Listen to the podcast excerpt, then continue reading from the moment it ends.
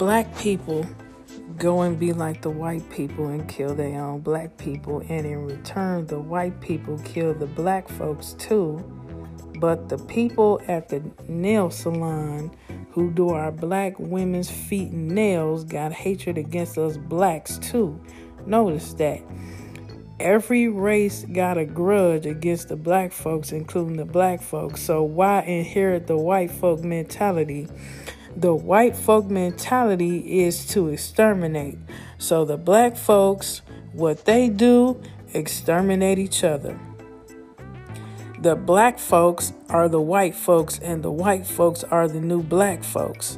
Black folks treat other black folks like strangers, and black folks treat other black folks like white people, but white folks act like black folks and have brawls at weddings. If that ain't a black mentality, then I don't know what is. Sincerely, Brie Lynn Marie.